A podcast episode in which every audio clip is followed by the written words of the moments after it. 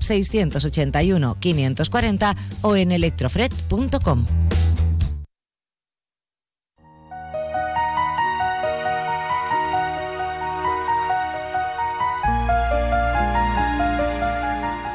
Vivimos en una tierra privilegiada, estamos rodeados de arte.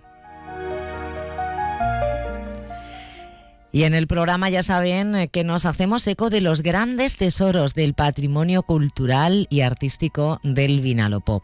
En esta sección Arte con M de Mujer, eh, con una gran mujer y una gran artista como es Inés Serna Ors, a quien ya saludamos, hoy nos vamos a ir hasta Aspe.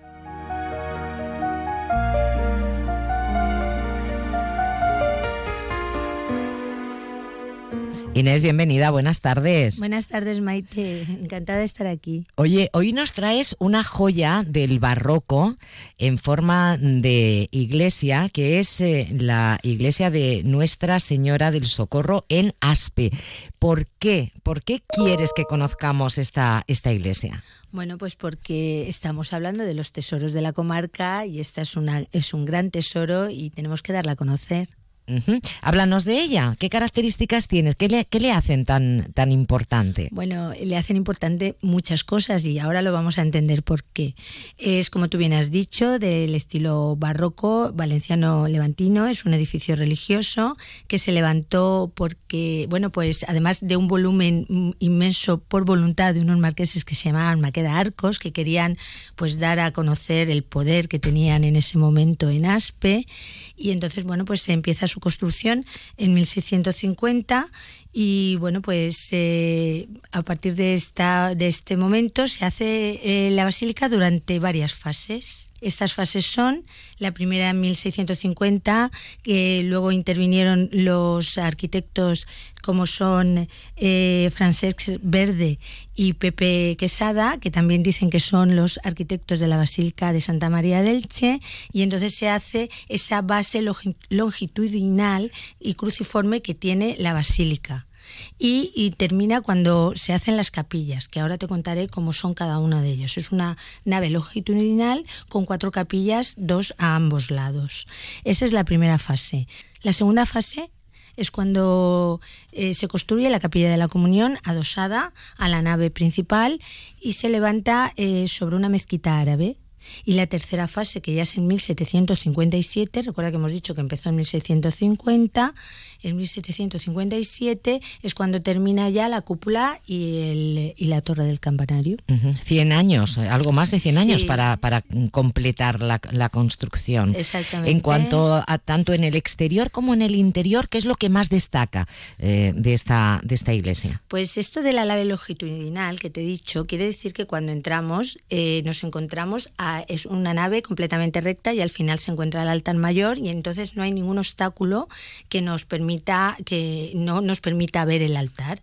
¿eh? Y entonces vemos el altar mayor que, que bueno, pues tiene un retablo que va hasta el techo de forma semicircular de madera, donde está eh, en el centro la imagen de mitad del siglo XX de la patrona Nuestra Señora del Socorro y a ambos lados eh, eh, tiene también una representación de San Pedro y de San Pablo. En la parte superior tenemos al Padre Eterno el Gloria del Padre Eterno con los ángeles y una paloma que representa eh, el Espíritu Santo y luego a los ambos lados, que esto es típico del barroco valenciano y de, este estilo, eh, bueno, porque el retablo rococó, tenemos las capillas, dos a un lado y dos al, al otro, en el que se puede entrar con unos arcos de medio punto. Las capillas eh, están también mm, conectadas una con la otra de manera que cuando se celebra el rito eh, religioso pues no se puede pasar de una a otra sin ningún problema y eh, bueno la separación es mediante unos arcos.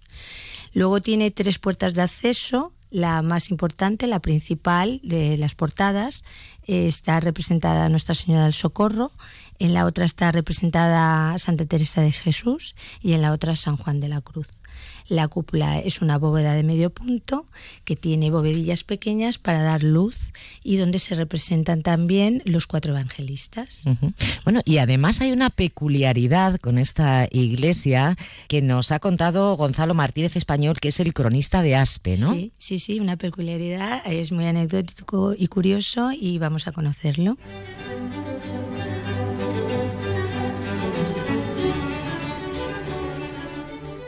Como curiosidad, la iglesia se utilizó como cementerio hasta 1805, año en que se inauguró el Camposanto a las afueras del pueblo. El templo poseía distintos espacios para la sepultura. En el crucero había cuatro fosas comunes, sumado a todo el suelo desde el crucero hasta los pies, repleto de fosas individuales, y las capillas laterales donde solo disfrutaban de derecho de enterramiento algunas familias. La iglesia fue reconocida con la distinción de Basílica Menor por el Papa Benedicto XVI mediante una bula emitida el 15 de julio de 2006, sumándose a las basílicas de Santa María de Alicante y Santa María de Elche. Posee los signos distintivos que concede la Santa Sede, el tintinábulo, que es una insignia en forma de campanilla, y el conopeo, un dosel parecido a un paraguas. Inés, hay otra fecha importante en torno a la historia más reciente ya de esta iglesia, ¿verdad? Sí, en 1951, cuando se consagra, se da lugar a su consagración, aparte del 2006, que ya nos ha dicho que el Papa Benedicto la nombró eh, Basílica Menor, junto con Santa María del Chi y Santa María de Alicante, que además tienen pues ese estilo barroco levantino valenciano que, las, las caracteriza muy mucho. Y la hace muy especial en este caso. Merece una visita a la iglesia de Nuestra Señora del Socorro, en Aspe, otro de los tesoros del Vinalopó. Inés, muchísimas gracias y hasta la próxima semana. Sí, hasta el próximo a ver, tesoro. A, a ver qué nos descubres. Vamos a seguir buscando tesoros por la comarca. Gracias, Maite.